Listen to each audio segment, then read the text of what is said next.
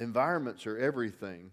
And ever since I have been really studying about the kingdom, I did a series. I did this series somewhat kind of like this series several years ago, and and uh, it ended up going for 12 weeks. And so a lot of this stuff that I'm saying, I'm condensing.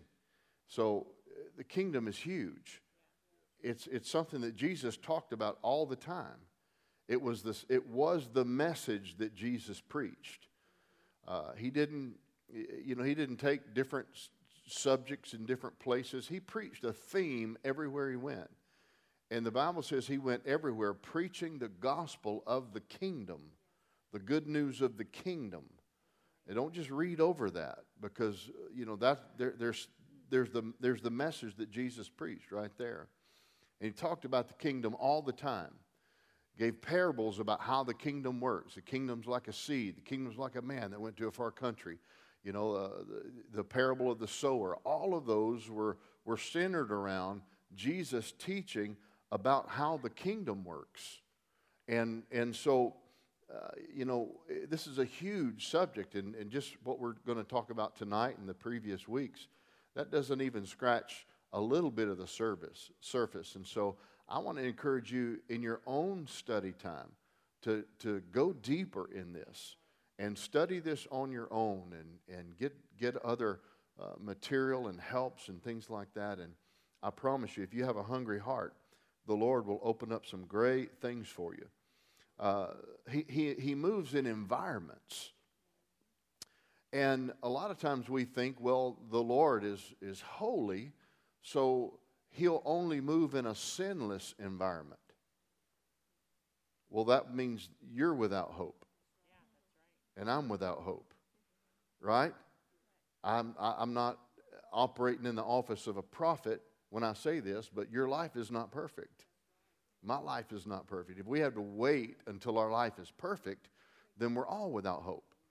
And then if you look at the life of Jesus, this is not to say that sin's okay. Sin will destroy your life. But when you, when you look at the life of Jesus, he didn't just go to the holy places.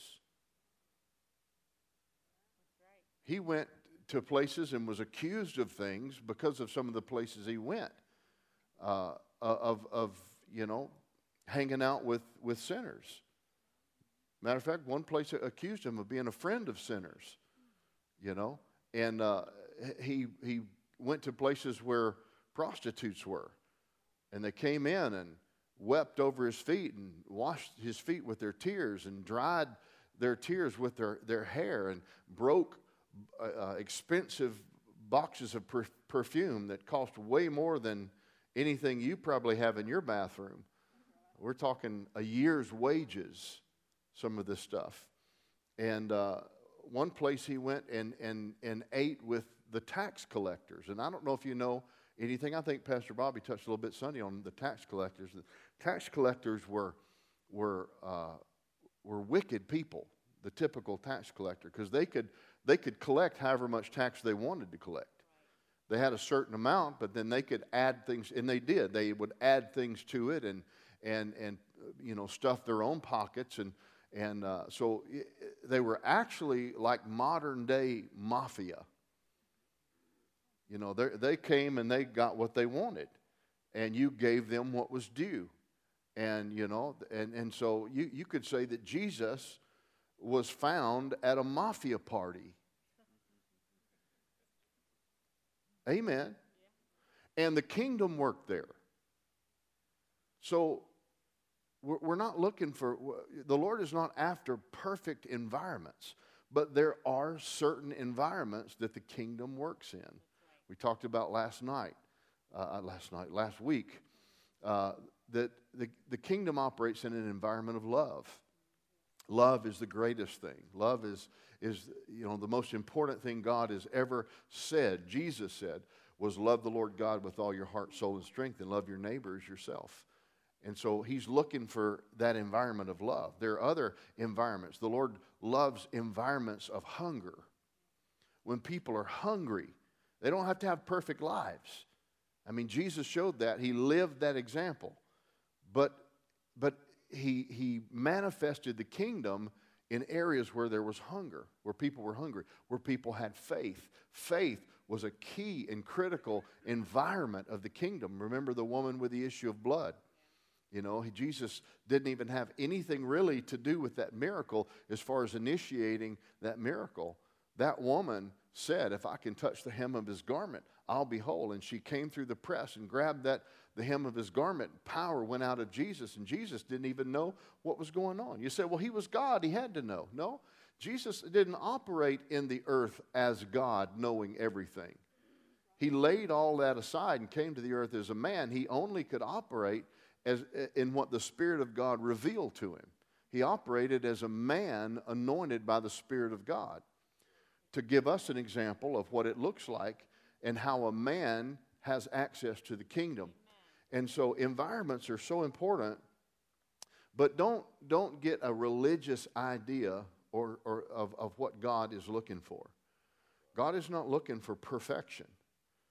The Spirit of God will work in you and do a sanctifying work in your heart and, and things that you're having problems with and sins that are, that, are, that, that are hounding your life. Uh, the Spirit of God will help you with that. But don't think that you got to get all that straightened out before God works in your life. Amen. Amen. He wants to move right now. He's a right now God. Faith is always now. If, if God waited until the environment was perfect and without sin, then faith could not be right now. Faith could not be about right now. I mean, God would say, well, go get it all right, come back, and then, then I'll talk to you. But He's not like that. Religion is like that, but God is not like that. Amen? Amen? How many of you know areas in your life right now where God is working? Let me ask you this How many believe the Holy Spirit lives on the inside of you? Well, that's proof right there that everything doesn't have to be perfect. Amen. Amen. See, some of this stuff kind of changes the way we think, but it needs to change the way we think. Amen. We're not, again, we're not advocating sin. So don't be, don't be crazy and, and say that we, you know, that church over at Cornerstone, they, they said you can do whatever you want to do. Well, you just told a fib. We never said that. Matthew 16, let's start there. And, and uh, we're going to talk about the kingdom tonight and um, how to get a manifestation of the kingdom in your life. We say, what, is, what does that mean? What are, you, what are you talking about? If you hadn't been here, the kingdom of God is a realm where God's will has the freedom to be done. That's a good place. Amen a realm or a, a, a, place where God's will has the freedom to be done. And we showed you that last week that God's will doesn't have the freedom to be done everywhere. In Nazareth, Jesus couldn't do any mighty work there. God's limited not by because he's short on power, but because God's power works where there's atmospheres of faith. And where there's unbelief, it can hinder what God wants to do. It did in Nazareth, and it can in our own lives. And so, you know, we're going to talk about how to get this manifestation, how to get, how to create environments in your life and in the people that you talk to every day so that God can do what He wants to do. How many of you believe God wants to do miracles? Well, we look at the life of Jesus, and you can you don't have to read very far to see that God likes miracles. He likes healing the sick, He likes raising the dead. He, he, he showed it in Jesus. And, uh, you know, I, I've read about different people that had success in those areas. Smith Wigglesworth, 23 people documented raised from the dead in his ministry. I mean, gr- grabbing people out of, you know, laying on a table dead throwing them up against the wall and commanding them to live, and life came back into them and they were raised from the dead. 23 people in one man's ministry documented. And then I've heard of other people down in, uh, there's one guy down in Argentina that in his ministry, not just his, what, what he's done, but through the, the ministry that he has down there, different pastors and churches, hundreds of people have been raised from the dead. He said, Why don't we hear about this? Because CNN and Fox ain't going to tell you about it. Amen. These are manifestations of the kingdom. Matthew 16 and verse 19. Jesus said here, And I will give you the keys of the kingdom of heaven. Somebody tell me what's a key for? To open something, to get access to something, right? To unlock something, to get your hands on something, something that may be locked up. You got a key. So a key, a key cranks a car. Uh, uh, you know, a key opens a house. Key unlocks a lock. And so Jesus is talking about access here. If you want access to your to drive your automobile, you need a key. And so when he says the keys of the kingdom, he's saying, I'm going to give you access, points of access to the kingdom. What is the kingdom again? A place where God's will can be done. I'm going to give you the keys of the kingdom of heaven, and whatever you bind on earth will be bound in heaven, and whatever you loose on earth will be loosed in heaven. So the action revolves around somebody on the earth. How many of you see that? He's not saying, This is what I'm going to do. He's saying, I'm going to back up what you do. How many of you understand this? That's what this is talking about. I'm not taking that out of context by saying that. So I'm going to give you keys so that you can have access and unlock some things, and whatever you bind on earth will be bound in heaven, and whatever you loose on earth will be loosed in heaven. I'll give you keys so that you can have manifestations of the kingdom on the earth. Now, I'm going to read the message version here. Uh, and th- this is what it says. I don't know if they have this on the screen or, yeah, they have it up there. So you can just read it up there as I read it. Here's the message of Matthew 16, 19. He says, and that's not all. You will have complete and free access to God's kingdom. Keys to open any and every door. No more barriers between heaven and earth, earth and heaven. No more barriers between heaven and earth and earth and heaven. What, what does a barrier do? A barrier is, is to block something, is to stop something is to hinder something. So he says these keys are going to cause you to open things where, and so that there'll be no more barriers between heaven and earth, earth and heaven. A yes on earth is a yes in heaven. A no on earth is a no on heaven. And so, what does it mean when he says no more barriers between heaven and earth? It means you're going to see an interaction between heaven and earth. You're, you're going to see heaven get involved in earth and earth in heaven. You're going to see an interaction here between these two realms. He said, You're, you're going to see that, and it's going to all be based on, and this is what we're going to get into tonight, is going to all be based on a man or woman having authority. A man on the earth having authority. He didn't say, I'm going to initiate these things. He said, these things are going to happen. I'm going to give something to you. Where, where are you? You're on the earth, right? I'm going to give something to you. You're going to initiate these things. Whatever you bind on earth will be bound in the heavens. Whatever you loose will be loosed. And you're going to have so much access that there's not going to be any more barriers between heaven and earth and earth and heaven. Now go with me to John chapter 1. John chapter 1. So when Jesus was on the earth ministering. Now, Jesus is God. He existed with the Father before the world was ever created. John chapter 17, Jesus is praying in the garden, and he said, Father, glorify me now with the glory that I had with you before the world was. So Jesus didn't start existing in the stable or when Mary gave birth to him. Jesus existed before the world was. Mary gave him a body. And when Jesus came to the earth, Philippians chapter 2 talks about that, that, uh, that when Jesus came and emptied himself, he laid aside his and stripped himself of his power and his glory and came to the earth and took on the form of a servant, of a man. And then from that point until he was 30 years old, Jesus never did one miracle until something happened. He walked into the river Jordan. John the Baptist is baptizing, and Jesus walks into the river. John looks up and sees him and says, Behold, the Lamb of God that takes away the sin of the world. Jesus walks up to John and says, Baptize me. And John said, Oh, no. You need to be baptizing this, this one. I mean, you're, you're the man. And uh, Jesus said, No, permit it, uh, you know, so scripture can be fulfilled. And so John baptizes Jesus. And Luke said that the Holy Spirit descended out of heaven in the form of a body, as a dove would descend to the ground. I like to emphasize that because so many people think that he descended like a dove. You know, and they, you know, the movies have the dove coming out of heaven.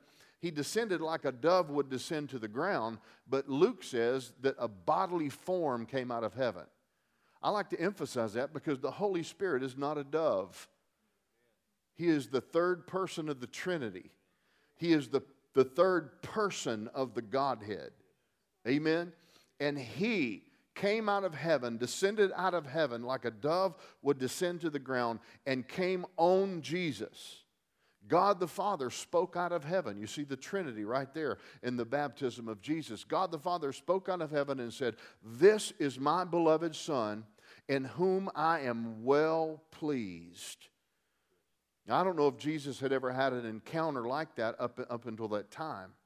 But, you know, from that point, Jesus, three days later, walks into a town called Cana and turns the water into wine. The first miracle John said that Jesus did was he turned the water, and then miracles start happening. All this starts happening. Before it didn't. Why? Because Jesus emptied himself of all the rightful privileges and dignity that made him God stripped himself, laid it aside. and don't get upset, he picked it back up. Amen? But when he was on the earth, he did not minister as God, even though he was God. But he emptied himself of that, and he could only minister by the power of the Holy Spirit. He said, I only do the things I see my Father do. And so Jesus, in his earthly ministry, was not knowledgeable of all things all the time like, like God is. Why? Because he's operating as a man by the Spirit. Why, why did he do that? To give you an example of what a man being led by the Spirit can do. Because he said in John 12, The works that I do shall you do also, and greater works than these. He couldn't say that if he was operating as God. Now, I'm not saying he ceased being God. I'm just saying he laid that aside and came to the earth as a man, Philippians said. And from that point on, Jesus is ministering as a man anointed by the Spirit. Acts 10, verse 38. How God anointed Jesus of Nazareth with the Holy Ghost and power, who went about doing good and healing all that were oppressed of the devil, for God was with him. Question If Jesus was ministering as God, why would he have a need to be anointed? Amen. So don't just take my word for it. Search the scriptures yourself to see if what I'm saying is true, but you'll find that it, that it lines up with the scriptures. And so, Jesus, you know, in his earthly ministry, had dual citizenship. What is a person with dual citizenship? Say a person from Russia came to America and, and they had a right to be here, you know, and they got their U.S. citizenship. Well, th- there are people that have dual citizenship. They have to operate in two countries. So they need citizenship from both countries. So Jesus operated with a dual citizenship. In other words, he operated with a rightful, legal permission to be here in the earth because he had a body. His body gave him the right to do that. Amen? Because an angel or a spirit can't just operate in the earth without a body. That's why demons seek to possess people, because they have no expression without a body. And if they don't get a body, they'll settle for a pig. You know the, you know the story. And so, and, and why, why, does, why, does, why did redemption happen like it did? Because God gave the authority of this earth to a man, Adam. And a man got this earth in the mess that it was in. And so a man legally had to straighten it out. So Jesus had to come as the Son of Man. Are, are you with me? In John, he said, The Father has given me power to execute authority also because I am the Son of Man. And so, 96 times in the New Testament, it refers to Jesus as the Son of Man. 20 times, it refers to him as the Son of God. You ever think about why? And, and a lot of those times where it refers to Jesus as the Son of God, it's demons challenging his authority, saying, We know who you are. Have you come to torment us before the time, Jesus, you Son of God? So Jesus actually tried to hide the fact that he was God when he was in the earth. Now, he revealed it to some people, but for the most part, he did not want that to get out. Why? Because he did not want people to put him in an untouchable class by himself that said, well, yeah, Jesus did that, but we'll never do that. Why? Because he wanted us to believe that we're going to do the same thing he did. Amen. Came down off the Mount of Transfiguration. Peter, James, and John went up with him, and you know, he had the vision of, of Moses and Elijah. And you know, Peter said, Lord, it's good to be here. Let's build three tabernacles one for, uh, you know, you, and one for Moses, and one for Elijah, you know. And, and God spoke out of heaven again and said, This is my beloved Son. Hear you him. And then when he's coming down the mountain, he told them, He said, Don't tell anybody about this experience. Why? Why did he tell them that? Because he wanted people to understand that everything he was doing in the earth, he was doing as a man anointed by the Spirit, so that you could have hope as a man or a woman anointed by the Spirit that you can do the same things that he did. 1 John 4 says, As he is now, so are we in the world. Hallelujah. So, did you find John 1? If you didn't, just read it on the screen. So, John 1. Now, watch this. This is so cool right here. I love this scripture. the following day, verse 40, uh, uh, see, 43, John 1 43.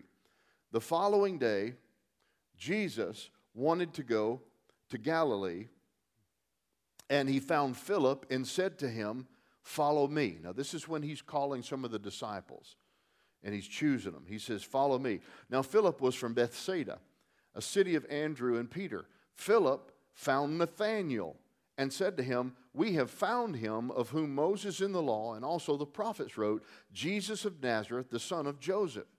Verse 46 And Nathanael said to him, Can anything good come out of Nazareth? That's like saying, He's from Midland City? Know, it's like. I'm from Midland City, so don't get offended. So, you know, Nazareth was not a very sought after place. And so, can anything good come out of Nazareth? And Philip said to him, Come and see. Verse 47 Jesus saw Nathanael coming toward him and said to him, Behold, an Israelite indeed, in whom is no deceit. And Nathanael said to him, How do you know me? Jesus answered and said to him, Before Philip called you, when you were under the fig tree, I saw you. Nathanael answered him and said, Rabbi, you are the Son of God. You are the King of Israel. Now, I don't know, I don't know what was going on under that fig tree with Nathaniel. I mean, I don't, you know, maybe he was doing something, doing something that he didn't want anybody else to see. Or, you know, I don't know. Maybe he was, you know, taking a nap. I don't know what he was doing. But it was something that got Nathaniel's attention. Because, because Jesus read his mail and said, Look, here, here comes an Israelite in whom there's no deceit. He says, How do you know me? He says, Oh, remember when you were under the fig tree? I saw that. And it got his attention. Miracles always get people's attention, supernatural things always get people's attention. he said, I saw you when you were under there. and verse 50, Jesus answered and said to him, Because I said to you, I saw you under the fig tree, do you believe? You'll see greater things than these. And he said to him, Now get this, most assuredly I say to you, hereafter you shall see heaven open and the angels of God ascending and descending upon the Son of Man. There's that phrase again there. The angels of God ascending and descending. You'll see heaven open. You'll see an interaction between two realms you'll see an interaction between two realms, two places the kingdom of heaven, the kingdom, kingdoms of this earth. You'll see an interaction between there, angels, supernatural activity taking place between these two places, and it's going to be on the back of the Son of Man. It's going to be, here, here's what the Greek says it's going to be upon the Son of Man. You're going to see all this happening. The Greek says, by the way of the Son of Man or because of Jesus being the Son of Man. Notice he didn't say the Son of God. Now, why? Why did he say this? Because Jesus wasn't ministering as a man on earth, remember? I mean, as, as God on earth. He was ministering as a man. So, what he's saying is, I'm going to show you something, Nathaniel. I'm going to show you that there's going to be a manifestation of heaven on the earth because or as a result of a man having authority. Jesus was that blueprint. So now we see that Jesus, we know the scripture calls him the mediator between God and man. Another word for mediator is intercessor.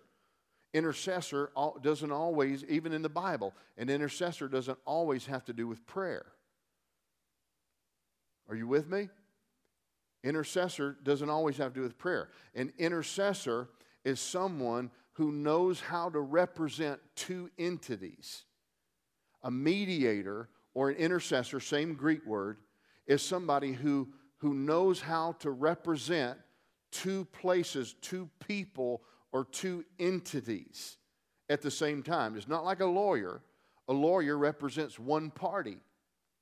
But a mediator is someone who can bring the two parties together and represent both. And Jesus is the mediator, He's the, he's the uh, intercessor between heaven and earth. But not just the person Jesus. Here's what I want you to get it was the, it was the, the office or the position of being a son of man that caused Jesus to be able to represent both parties. God couldn't represent both parties if he was, if he was just God, because he's God. And now you got man involved here. So you've got to have somebody who can represent God and man. Are y'all with me tonight? So that's why it took Jesus to redeem us, because he had to redeem us as someone who could make covenant between God and man. So God didn't make a covenant with us, God made a covenant with Jesus. The covenant we have today is not a covenant between us and God, it's a covenant between God and Jesus.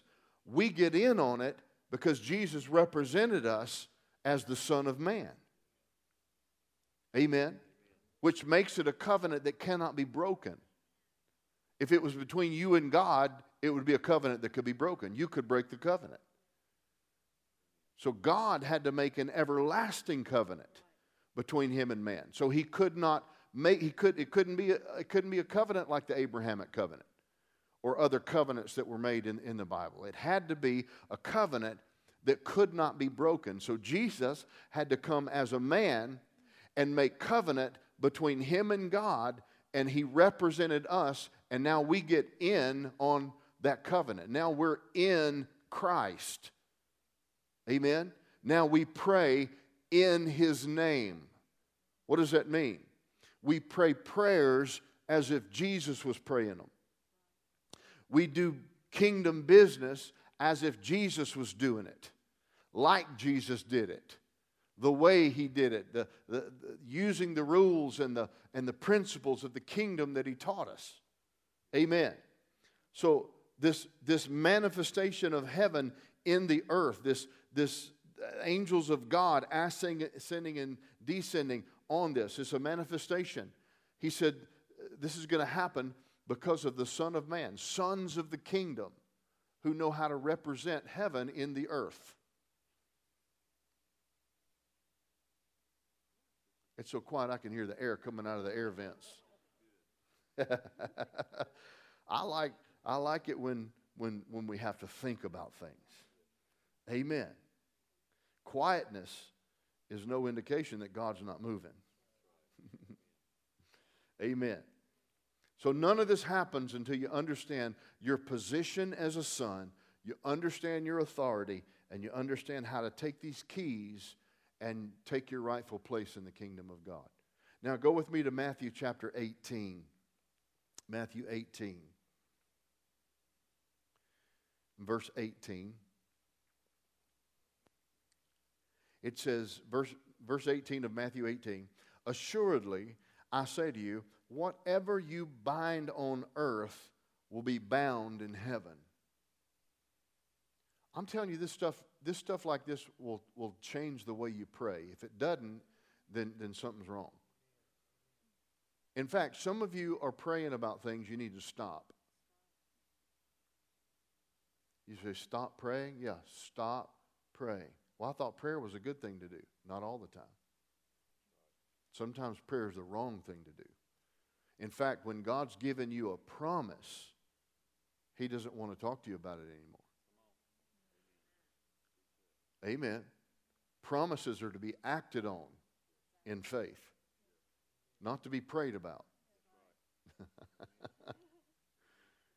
so if you got a promise, then you need to stop praying and start acting in boldly in faith and start praising. Amen. One of the greatest things, if you haven't read it, you need to, tonight, before you go to bed, you need to buy it on Amazon or whatever and get it shipped to your house. If you have not read The Believer's Authority by Kenneth Hagin, you need to get that book. That book has, has, is responsible for, for causing people to see the revelation of things that have changed the world. I heard a testimony of people that came to Tulsa and testified about how the Berlin Wall fell because some people got a hold of that book, The Believer's Authority, and started practicing those principles and caused uh, the whole the government to topple. Bloodless revolution. No blood was shed because people got a hold, people inside of, of that, behind that wall, got a hold of that book and learned how to learn how to declare, learn how to use authority, learn how to act as a son of God. And said, We're not going to have this anymore. We're not going to have this anymore. See, you, you got to be careful because there's a lot of things, and even prayer, many times, is not in the form of asking and petitioning. A lot of times, your prayer life needs to be in the form of declarations of faith declaring things as a son of God. Not asking God to get involved, but declaring things. Because things that God's already done for you in Christ, now that authority is transferred to you to initiate miracles and do something about it. Amen. So, assuredly, I say to you, whatever you bind on earth is bound in heaven. Whatever you loose on earth, be loose in heaven. 19. Again. Why did he say again? Because he just got through talking about this, what, in chapter uh, 16. So he just went over the same thing again. So he says, Again, I say to you that if two of you agree on earth concerning anything they ask, it will be done for them by my Father in heaven. Where two or three are gathered in my name, there I am in the midst of them. Now, we've religiousized a lot of these things over the years because many of the things that Jesus talks about in the context of this right here are man initiated and earth initiated. In John chapter uh, 15 and verse 7, he said, Abide in me. If you abide in me and my words abide in you, you'll ask whatever you want and it'll be done to you. Now, a lot of times we religiousize that and say, well, you know, uh, not anything, you know, it's, it's, it's got, and we put context and ifs and ands and buts on it. But Jesus said, if you abide in me, now there's, there's the condition there. If you abide in me and my words abide in you, you will ask what you want and it will be done to you. I'm, fi- I'm, I've found this out over the years more and more that much of what God has done for us is given to us to be stewards of not just puppets, waiting on God to initiate something, waiting on a word from God, waiting on something, you know. You know, I'm, I'm, waiting on God to give me direction. Well, go do something. Go initiate something.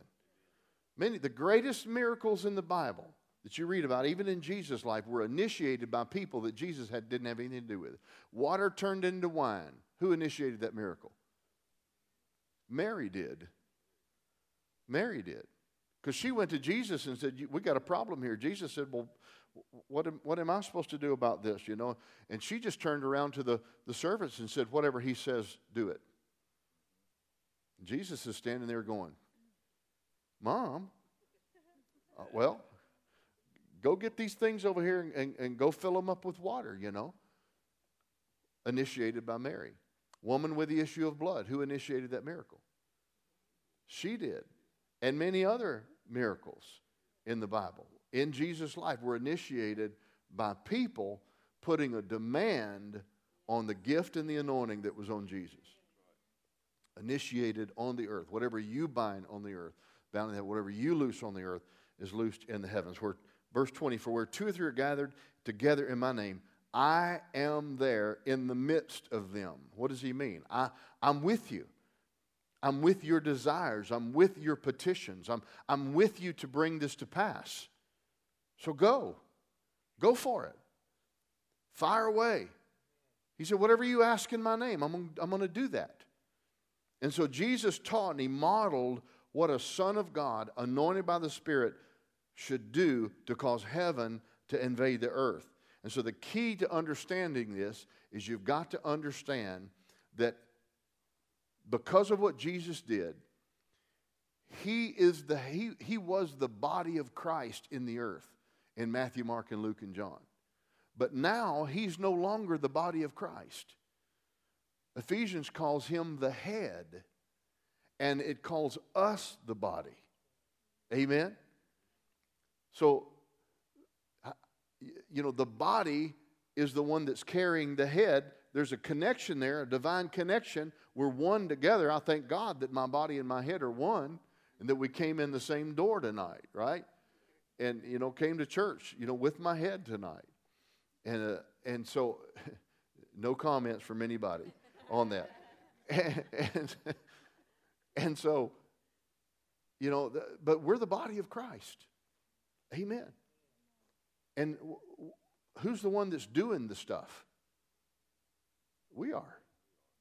We're directed by the head. The head is, is, is, is connected to us, but the works are done in the body. Amen. So you've got to understand that you are a mediator. Say it with me I am a mediator. Uh, say, I am a mediator of the kingdom of heaven and the earth. That means you, you have to learn, if you don't already, you have to learn how to represent both entities, both kingdoms. You have to learn to, to represent both of them. You're in the earth, but you're not of the earth. We're citizens of what? Of heaven. This is not our home. We're here as 2 Corinthians 5:17 talks about being a new creature in Christ, verse 18 through 20 says, now we're ambassadors of God. What are we doing as ambassadors of God? We're representing the kingdom of heaven in the earth. So here's what we've got to do we've got to go back to these parables where Jesus taught us about the kingdom and, and look for revelation of how this kingdom works. We've got to get, we've got to get skilled in the kingdom. Listen to this in Job chapter 9, speaking of a mediator. Job chapter 9 and verse 32. It says, For he is not a man, speaking of God, he is not a man as I am, that I may answer him and that we should go to court together. Now, this is when Job's going through all of his stuff. He says, God's not a man like me that I can just answer him and that I could go to court together, nor, verse 33, is there any mediator between us who may lay his hand on us both. So, what does a mediator do? A medi- or an intercessor is a person who knows how to lay your hand on both. You know how to live in the world, operate in the world, and rub shoulders with humanity, and you know how to live in the kingdom. And you know how to bring the kingdom and bring a manifestation to the earth. You'll lay hands on the sick and they'll recover. You'll cast out devils. You'll speak with new tongues.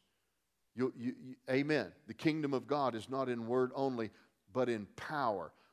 Paul said, When I came to you, my speech and my preaching was not in enticing words of man's wisdom.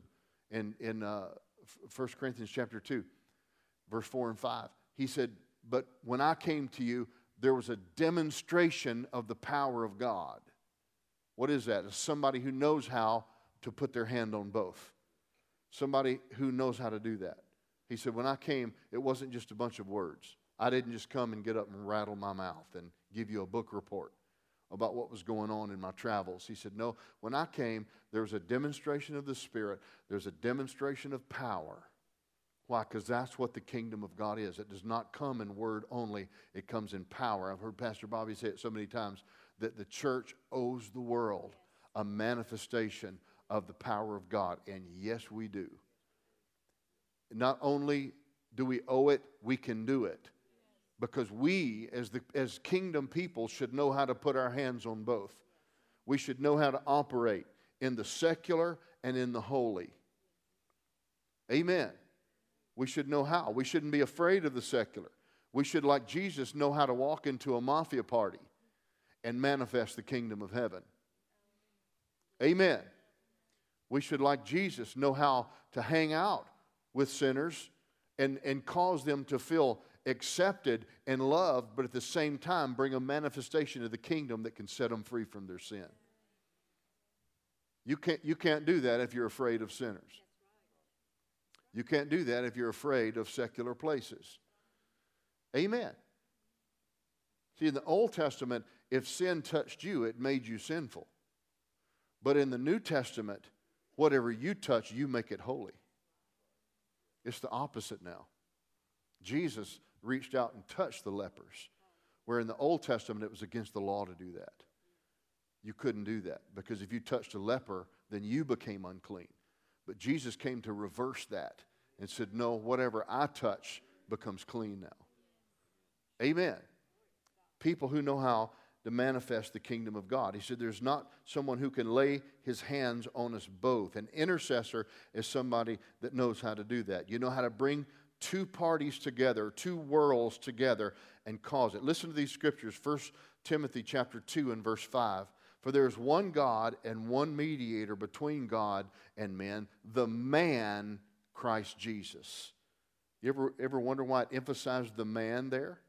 Because it had to because Jesus could not be our mediator unless he fully became a man. Amen. Romans 8:34, the last part of that talks about Jesus who is at the right hand of God who makes intercession for us. Now a lot of people read that and they think, "Well, Jesus is praying for me." Don't limit intercession to just prayer. Now, intercession is the ability to pray and, and bring two things together represent two people. And if you've ever interceded for something, then you understand that. But intercession is more than just prayer. Jesus is in heaven representing earth. Did you know, do you know that Jesus still has a body? It's a resurrected body. Still a body, though. He didn't have that before he came to the earth. A lot of people don't realize that when Jesus took on the body, and, and, you know, and then was raised from the dead, and now he has a resurrected body. It wasn't just leaving heaven for a period of 30 years. Jesus forever limited himself to a body. When you're a spirit, a body is bondage. Amen. But, the, but God so loved the world that he gave his only begotten Son, not just for a few hours to die on the cross, but forever to limit himself to a body so that he could represent you in heaven and so that you could represent him in the earth. That's love. Amen. now, I'll close with this scripture in Matthew 13. Go to Matthew 13. Talking about the manifestation of the kingdom or heaven invading the earth, having an invasion. How many of you would love to see heaven invade Cornerstone Church? And every time we come in here, there's just miracles and signs and wonders, and, and we're not waiting on God. Amen. Well, we're just praying for revival. Go launch a revival. Amen. Step out. What, what, if, what if 50 of our congregation members came to church this Sunday and they all went out this week and stepped out and laid hands on somebody and tremendous miracles took place and they came to church Sunday? Will you think it changed the atmosphere a little bit? See, we're waiting on church to change us. Are you kidding me? you have the potential to change church. Amen. You're, you're like, you could be like fuel to a fire when you walk in the door. And, and there's just fire explosions everywhere. You can't contain it. See, people look at the day of Pentecost, you know, Acts chapter 2, and they think, well, you know, that was like, that was like a Methodist prayer meeting. Wrong. Wrong. It was chaos. I've been in some revivals before. It's not, it's not as orderly as you think. Well, the Bible says, you know, God's not the God of confusion. Well, who says that's confusion? You may call it confusion, but the day of Pentecost, God called a revival. And they were stumbling out of the upper room, drunk. They were accused of being drunk. Probably laying all over the floor because the Bible says Peter, standing up, began to declare. He must have been on the ground. I, went down to the Pensacola revival when it was in the height of what was going on down there. It was, there was nothing orderly about that. There were people in line from 6 o'clock in the morning to get in at 6 o'clock at night, waiting all day long just so they could get a seat that evening in the service. How many of you ever went to the Pensacola revival? You, you went down there? How, did, did you experience the line outside? Was it orderly? Or was it chaos? There were people in the parking lot laying on the ground, jerking all over, you know, and shaking in the Holy Spirit. And, and, and some manifestations were of God and some were of the flesh. But anytime you have a revival, you're going to have some flesh. Don't be afraid of it. Brother Hagin used to always say, you know, don't be concerned about a little wildfire because there's always enough wet blankets laying around to put it out. Amen. Matthew 13, verse 52. Then he said, this is talking about the kingdom. He's, he's given, Matthew 13 is one of those sections of, of, uh, of Matthew where is one parable of the kingdom after another. I mean, he, Jesus is firing away about principles of the kingdom. And he gets down to this last thing that he's talking about. And he says in verse 52, he says, Then he said to them, Therefore, every scribe instructed concerning the kingdom of heaven is like a householder who brings out of his treasure things new and old. Now, I'll be honest with you, when I read that, I thought, what do it mean? What does that mean? Brings out of his household both new and old. And, you know, eh, eh, then I, then I read it in the message. Look at this is what the message says. And he said to them, then you see how every student, well trained in God's kingdom, is like the owner of a general store. Now, I could understand that because I'm, I'm from a city in the South where we had general stores. How many of you had old general stores where you grew up? They didn't just have a few things, they had everything, a little of everything. There's, one, you know, there's a hardware store where I live out in Echo, and you go in there, they got everything. They got food to chicken feed and post hole diggers and you know fencing and everything you want. So I, when I read that, I could understand that. And we used to have this guy when I lived in Georgia. His name was Mr. Jordan. Mr. Jordan was a black man that had a salvage yard, and and he had this building, he had a yard with everything you could think of in the yard. And then you go in the building and you had to walk sideways down the aisles like this because he had collected things for probably over 50 years and it was the place was jam packed and you would think there's no way he knows what's in this store. But you could walk up to mr jordan and say mr jordan i'm looking for this. And you can't find it you know at ace or anything like that. He'd say follow me. And he'd walk down the aisles you know and he'd get to a place and he'd move a box and, and move around something he said this is what you're looking for right here I said, That's exactly right. like, he does know where everything is in this place. I mean, it looked like those hoarding shows. You know, it's just, but I mean, it was, it had aisles going down through the middle of it, but it was just thousands and thousands of, of items in this old, rundown shack. It was, a, it was a general store. So he says, a, well, a student that is well trained in God's kingdom is like the owner of a general store. He's like Mr. Jordan who can put his hands on anything you need, old or new, exactly when you need it. So, what Jesus is saying is this when you become skilled in the kingdom, you, you tap into heavenly resources that you can put your hand on at any time you want and bring those resources into a manifestation in the earth the inheritance that we have in Christ, the things that Jesus has done for us, the callings and anointings and graces that we have as sons of men in the kingdom of God, we need to get so skilled in the kingdom that everywhere we go, somebody comes up to you and says, You know, I'm, I'm, I'm having this problem. You say, I know exactly what you need, and God's got an answer for it. We're going to pray, and God's going to do it right here. When you get skilled in the kingdom, you can bring and put your hand on anything you need that they need anytime you want and bring a manifestation. Amen? Angels of God ascending and descending on what? On Jesus, the Son of Man, but now on you because you're a Son of Man.